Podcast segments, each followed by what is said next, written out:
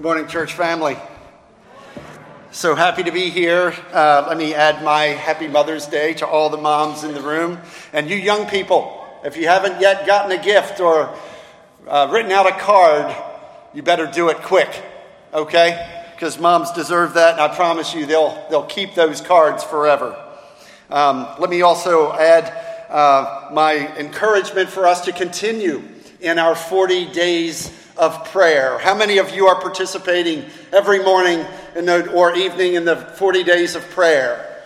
Okay, this morning we're praying for our church, and we talk about how Jesus said, I will build my church, and the gates of hell will not prevail against it. And so we understand that Jesus is the cornerstone of the church. He is also the capstone of the church, and He is the head of the church. He is the body. He is the head of the body and we are the body, and we're gathered here to worship Him in spirit and in truth. Without Jesus, without Jesus' obedience to the Father, none of us would be here.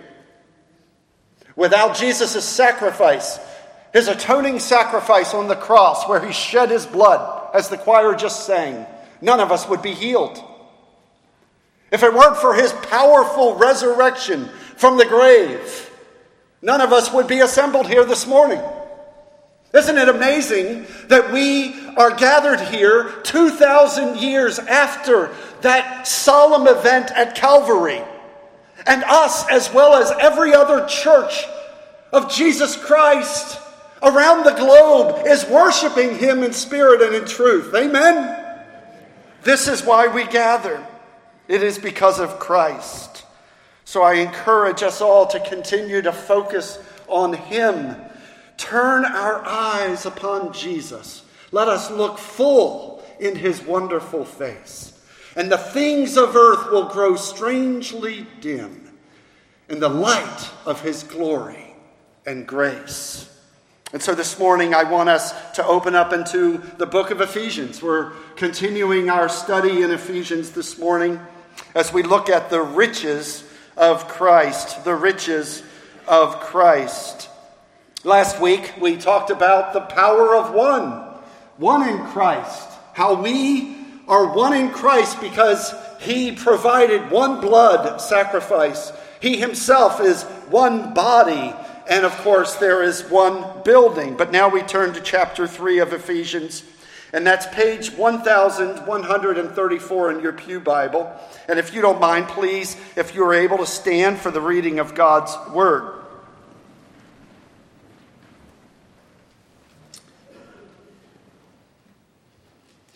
Ephesians chapter 3, beginning in verse 1. For this reason, I, Paul, the prisoner of Christ Jesus, for the sake of you Gentiles. Understand, Paul now is in prison as he writes this letter. And he does so with great joy. But he says, I am in prison for the sake of you Gentiles, because he is the preacher of the Gentiles. This was his calling by God. Verse 2 says, Surely you have heard about the administration of God's grace that was given to me for you. That is, the mystery made known to me by revelation, as I have already written briefly. In reading this, then, you will be able to understand my insight into the mystery of Christ, which was not made known to men in other generations, as it has now been revealed by the Spirit to God's holy apostles and prophets. This mystery is that through the gospel, the Gentiles are heirs together with Israel, members together of one body, and sharers together in the promise of Christ Jesus. Verse 7 I became a servant of this gospel by the gift of God's grace given me through the working of his power. Although I am less than the least of all God's people, this grace was given me to preach to the Gentiles the unsearchable riches of Christ and to make plain to everyone the administration of this mystery, which for ages past was kept hidden in God who created all things. His intent was that now, through the church, the manifold wisdom of God should be made known to the rulers and authorities in the heavenly realms, according to his eternal purpose, which he accomplished in Christ Jesus our Lord.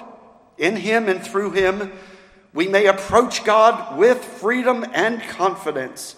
I ask you, therefore, not to be discouraged because of my sufferings for you, which are your glory. Father, this is your word. We thank you for it. Oh, the depth of the riches of Christ that Paul is now preaching to the church in Ephesus. I pray, Father, that these words might penetrate our hearts and drive us into a deeper discovery of the riches of Christ for each and every one of us and our walk with you. In Jesus' name we pray. Amen. Amen. You know, as I think about being rich, the riches of Christ, I want to ask you a question. Who is the richest person in the world today? Does anybody know? I, I was kind of shocked to find out, but it's a man named Bernard Arnault, who is a Frenchman who is a business magnate. He owns many, many businesses and many, many popular brands. Many of you probably buy those brands of products that he himself is responsible for. And he's worth $211 billion. Not bad. Not a, not a bad day's wage for a man. 211 billion. Who is the second person? Does anybody know who the second richest person is in the world right now? His name is Elon Musk. Elon Musk. Many of us know Elon Musk with Tesla, and now the uh, he's now the CEO, or he's getting ready to replace himself as CEO for Twitter. It's interesting. He was number one until he bought Twitter. it's interesting, but he's now worth 180 billion. And then there's the third guy, and probably every person in this room bought something from his company this last week and had it delivered to your door. His name is Jeff Bezos, Amazon.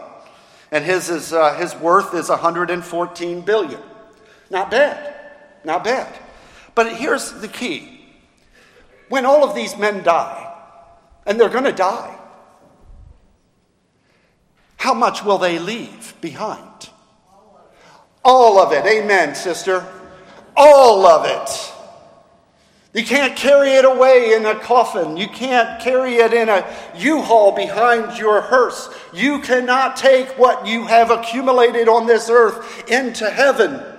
And so this morning, what I want us to do is to see the dichotomy of what earthly blessings, what earthly wealth is about versus that of the riches of Christ the riches of Jesus Christ. And so let's dive in this morning to this passage of Scripture. Chapter 3, verse 1 through 6, give us Paul's revelation, which is the mystery of Christ. Now, what is the mystery of Christ? Notice what he says there in verse 6. This mystery is that, and the Greek word for mystery is mysterion. Mysterion, something that is veiled or undisclosed or not yet known. And so it's, it's a mystery. But now he has this mystery that has been revealed to him, and he is revealing it to us in the pages of Scripture, and he is revealing it to the church in Ephesus, which, by the way, was one of the wealthiest cities in Paul's day. The wealthy all accumulated in Ephesus. And Paul, here in this tender letter of only six chapters, uses the riches, the word riches, five times to place a kind of counterpoint to the riches of earth versus the riches of heaven. And so he says this mystery is that through the gospel, through the gospel, the Gentiles are heirs together with Israel, members together of one body, and sharers together in the promise of Jesus Christ. Notice all three of them. First, they're, they're heirs with Israel. The Gentiles now have the opportunity for them to have a relationship with the Heavenly Father through Jesus Christ by faith. And so we see that this first revelation of Paul is this mystery that they are now sharers together, heirs together with Israel. In Romans chapter 4, verse 4, it actually asks this question For if those who depend on the law are heirs, Faith means nothing, and the promise is worthless. What he's making the point is, is that the Israelites thought that they were the keepers of the law. That they were the ones, if you follow the law, then you will become heirs of God. But Paul addresses this in Romans and he says, no, if it depended on the law, then the promise is not worth anything. But the promise has come to those who place their faith in Jesus Christ because everything begins and ends with Him. And so, secondly, in Romans 8 17, he says, Now if we are children, then we are heirs, heirs of God, and co heirs with Christ. Isn't it wonderful that you are a co heir with Jesus Christ? And if he is the basis the fountain by which all riches flow, and you are joint heirs with him, then the riches of Christ are now yours because you are in Christ. Interesting. And then Titus 3 7 says this having been justified by his grace, we might become heirs, having the hope of eternal life. All of us are looking forward to that point in time when we will no longer be ravaged by the sin of this world. We'll no longer be ravaged by disease and sickness and death. Because there's a time coming when all things will be made new. We will be restored. We will enter into eternal life.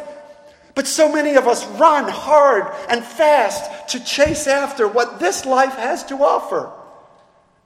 It's a chasing after the wind is what the wealthiest man to have ever lived had said. His name is Solomon. He said, It's all chasing after the wind. And so we see the mystery is revealed that we are heirs together with Israel. But turn over in chapter 4, verse 4, uh, verse 4 and look at what it says there. Chapter 4, verse 4, it says, There is one body, one body, one spirit just as you were called to one hope when you were called, one Lord, one faith, one baptism, one God and Father of all, who is over all and through all and in all. This is what he is saying that now we are all together as one. And we have one faith, we have one body, one spirit. Christ is the center. Christ is the center of the church. And because of that, we are one. We are together in the body of Christ because of faith. And then, thirdly, we are sharers together in the promise of Christ. In Genesis chapter 12, uh, verse 3, it says this that, Paul, that God tells Abram, He says, All nations will be blessed through you. He's telling Abraham this. This is the panoramic view of God's redemptive plan. That when He created Adam and Eve in the garden, what he did was he said, Be fruitful and multiply. And what happened? They sinned. They disobeyed God. And when they disobeyed God, what did they do? They were ejected from the garden. But that didn't thwart God's plan. Because then he raised up Abram. And he said, Abram, I'm going to make you into a great nation. And we know the story of Abram. He and his wife were not, they were old, they didn't have children. And God said, I will make you into a great nation, and I will bless you, and all nations will be blessed through you. Do you realize that the three major monotheistic world religions all point to Abraham as their father? Judaism, Christianity, and Islam, all of them point back to Abram. God's plan through Abram was that all nations would be blessed through him. And then what did he do? God raised up a nation after they were enslaved in Egypt. And that nation was Israel. And the deliverer was Moses. That Moses would be a type of Jesus Christ who would deliver all people from the sin and slavery of their sinful lifestyle. And so we see here that in, in, God's redemptive plan, it has always been moving forward to this ultimate Redeemer, this ultimate Deliverer, this ultimate Lord of all, Jesus Christ. And so we see here in Genesis chapter 12, he predicts it.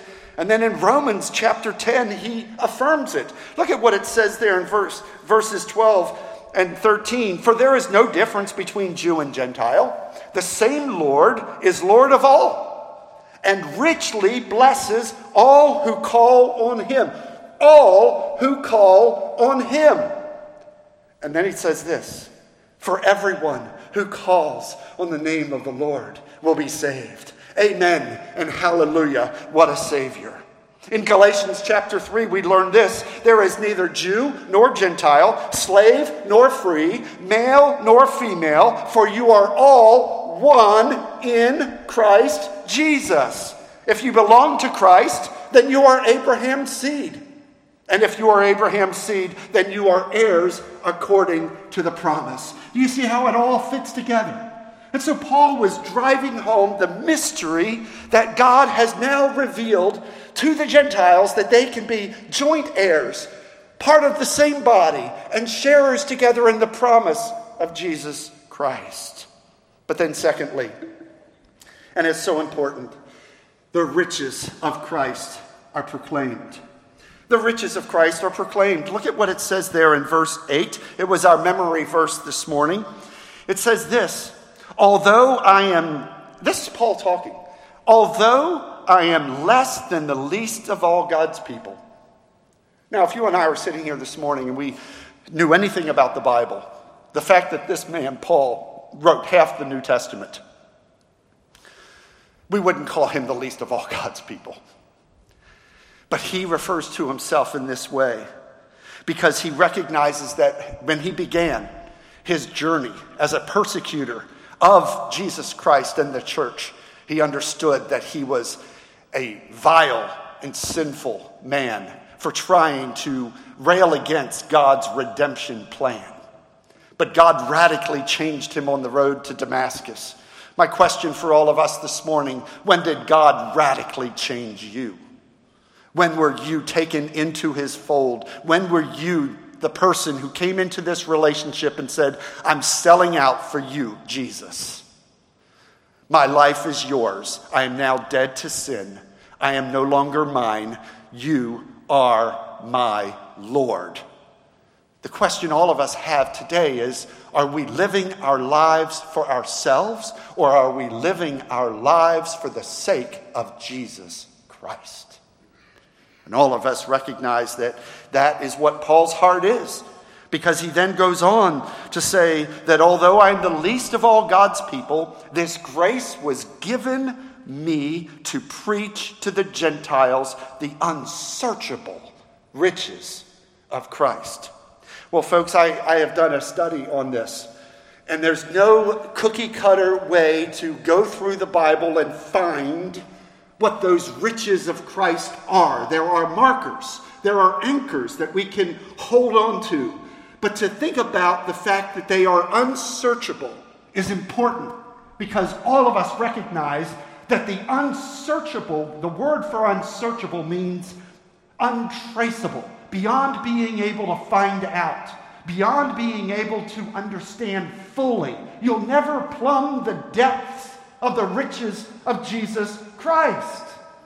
People tell me all the time, Randy, you've been studying the Bible. And honestly, I have been a Bible student my whole since 17 years of age. I have studied this Bible. I have read it over and over and over and over and over and over again. I study it. I don't just read it. If you read the Bible, it's like this, folks. If you read the Word of God like it's a self help manual, you'll never understand the riches of Christ. If you're feeling down, if you're feeling low or discouraged, and you want some encouragement from the Word of God, you go to it. That's fine. But that is not what God wants for all of us. He has given us His love letter. He wants us to dig in because this book is a tapestry, it is a painting. It is a beautiful portrait of God Himself in Jesus Christ. And every single word that is in this Bible teaches us the depth of the riches of Jesus Christ. People ask me all the time, do you learn anything new in the Bible? Only every single day. Every single day, as I study, it's like new things come to me. And I'm, I'm amazed at how much depth there is in this book. I read a novel, I can put it down and be done. It's over. I know the beginning, I know the end, I know the characters, I know what happened, the plot, everything. It's finished. This book, Never. I never get to the bottom of it. And that is what it's like to be able to plumb the depths of, the, of the unsearchable, unfathomable riches of Jesus Christ.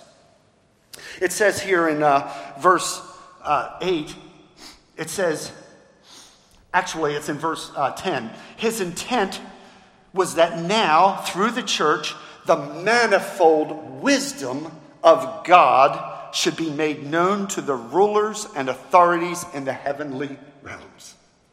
The mystery is to be revealed to us in the heavenly realms. It's interesting because this word manifold, like I just talked about, it's like there is this mosaic or this painting. Any of you who are a painter in this room understand that different colors, different textures, different hues, different shades add so much life to a painting. That there is this beautiful picture that on the surface is only two dimensional, but then it comes out because there's texture and there are shades and there are perspectives that are created when a good artist puts that painting together. And when we think about this, we have to think about how the Word of God in Christ Jesus is like this amazing portrait. It is multicolored. There are no limits to the number of colors that God gives to us in the Word of God. It's interesting also that it's like a mosaic, it's like a tapestry. And if you see the front of a tapestry, it's this beautiful uh, depiction of something amazing to look at, but on the backside, there are knots everywhere. This is what the Word of God is. Right now, most of us turn open the Word of God and we see nothing but knots. But as you dig into it, as you study it, as you dig in and say, I'm going to really I'm, I'm going to take redemption. What is redemption? What does the Bible have to say about being redeemed? And you just go through and you cross reference, cross reference, cross reference, cross reference. And you see every time that that word redemption comes out. And it begins to build the, the whole picture of what the God's redemption plan is. And what does that do? It fuels your faith. It teaches you that this is, this is the very Word of God. And it's helping me to see that I am now part of His kingdom, and He wants to teach me from this Word how to live this life in view of the surpassing greatness of the glory that is before me. That is what it's all about. So, what are, what are these unsearchable riches? Well, I found seven of them as anchors. Understand, there are countless riches in Christ, but there are seven that I want to briefly mention this morning. Before I do that, I want to mention that Jesus' parable of the hidden treasure. It's a short parable in Matthew chapter 13. And he says, The kingdom of heaven is like a hidden treasure that when a man finds it, he then hides it again and then goes out in joy and sells everything he has and then buys that field. Because that treasure is that he's found the treasure. And so this morning, here's the treasure that we will find. Number one, the unsearchable riches be- begin with God's grace. God's grace. Look at what it says there in chapter 1 of Ephesians. Chapter 1, verse 7. It says this In him, in Christ, we have redemption through his blood, the forgiveness of sins, in accordance with the riches of God's grace that he lavished on us with all wisdom and understanding. The riches of God's grace. Uh, look over in chapter 2, verse 7. Again, we see this concept of the riches of God's grace. In order that in the coming ages he might show the incomparable riches of his grace. So we see the first anchor is grace. You know, the, the hymn, Grace, Grace, God's grace, grace that will pardon and cleanse within. Grace, grace, God's grace Grace that is greater than all our sin. Amen? That is what grace is. The Bible teaches us that where sin abounded, grace abounded all the more because God's grace is like a, an ocean. And it's like I'm trying to sweep it, sweep the ocean back off the shore with a broom. But God's grace comes and it's pouring over us. This is the grace of God. It's part of the riches of Christ that it comes pouring over us. Do you feel the grace of God this morning? Number two, there's mercy. Look at what it says there in chapter 2, just in verse 4. But because of his great love for us, God, who is rich in mercy, rich in mercy, made us alive with Christ even when we were dead in transgressions. So we have mercy. The riches of God's mercy. What is mercy? Mercy is not giving us what we deserve. Do you understand that over and over and over again in the Old Testament, God said, I will be forbearant. I am long suffering. I am slow to anger, abounding in love. I want you to come to repentance. I want you to come to this place where you recognize that there is this place of freedom that you can finally receive when you come into the riches of Christ, and mercy is one of those. So we have grace and we have mercy, but thirdly, we have kindness. Kindness. Jesus loves sinners. In Romans 2, verse 4, Paul says this Do you show contempt for the riches of his kindness, forbearance, and patience? Not realizing that God's kindness is intended to lead you to repentance? Do you realize that God is kind? God is so good. We just sang it. He is kind. He wants you to come into a right relationship with Him. He wants you to come into that deeper level. Oh, you can play Christian for so long, but eventually God wants to take you deeper. He wants to bring you into a deeper understanding of who He is because then the fullness of life really opens up for all of us. You understand? That is what He is saying the kindness of Christ. It leads us to repentance. Not just the first time when we repent and receive Jesus Christ, but the repentance on a daily basis from the sin of our life that separates us from the one who is so kind. God is so kind. God is so good. And then, fourthly, he, his glory. His glory. You understand, mothers this morning, it's like moms are gracious, they're merciful, they're kind. You think about all of that. It all you're emulating your Father in heaven when you provide those kinds of attributes as you care for your children and your household. But then there's glory. In Romans 9, uh, by the way, Romans 9 through 11, just go read it. You'll understand the bigger picture if you take your eyes off of um, the idea of this, I you know, what Paul's really trying to do is help the Jewish people understand that God's redemptive plan includes Gentiles. It really is that simple. And this is what he says What if he did this to make the riches of his glory known to the objects of his mercy? whom he prepared in advance for glory, even us, whom he also called, not only from the Jews, but also from the Gentiles. As he says in Hosea, I will call them my people who are not my people. Of course, he's referring to Gentiles. And once again, he is talking about his glory. The glory of God is part of the riches of Christ.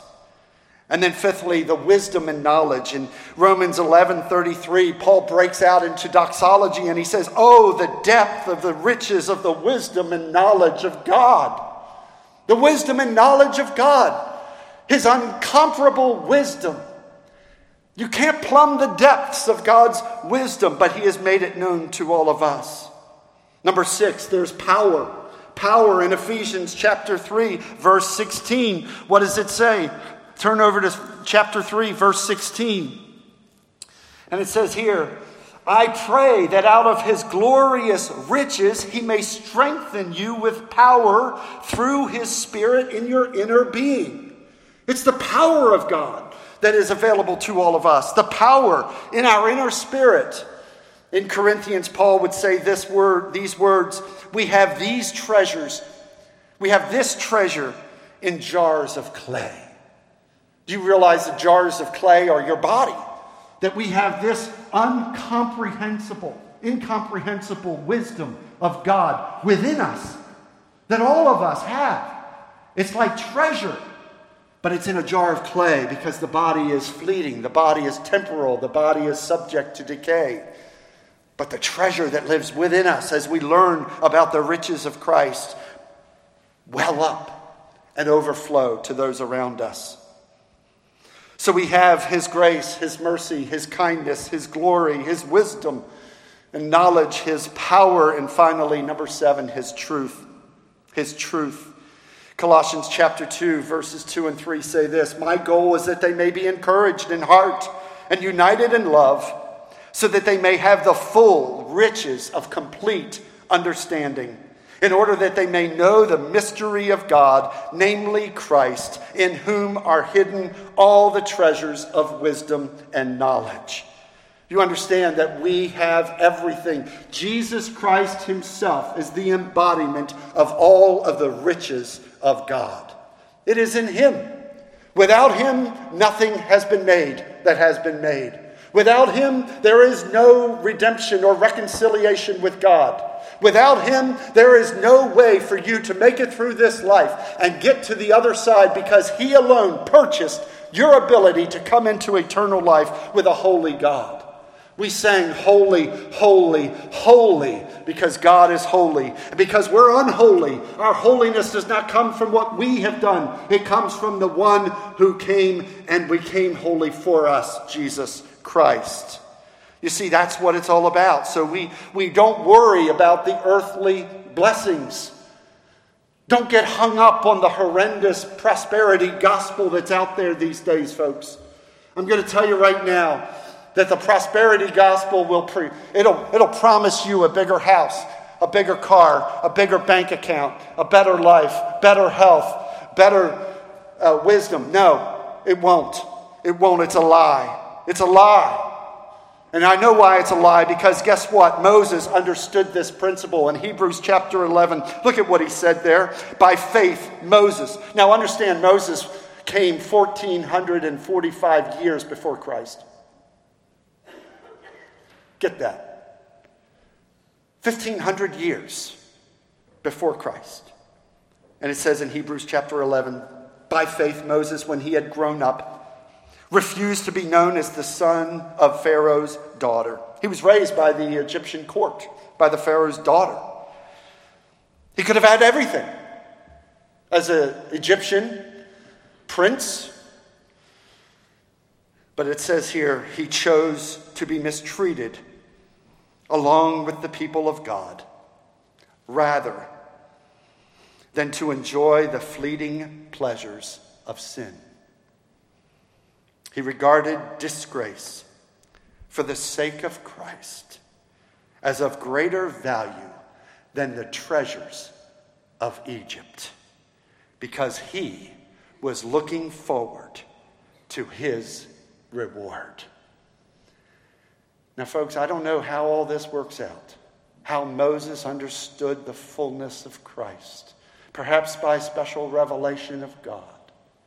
But he passed on the temporal riches and treasures of Egypt in order to be a recipient of the future reward that he had in Jesus Christ.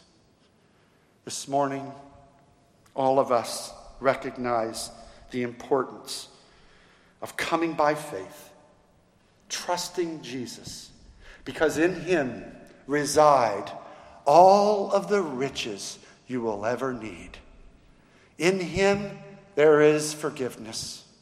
In him there is redemption.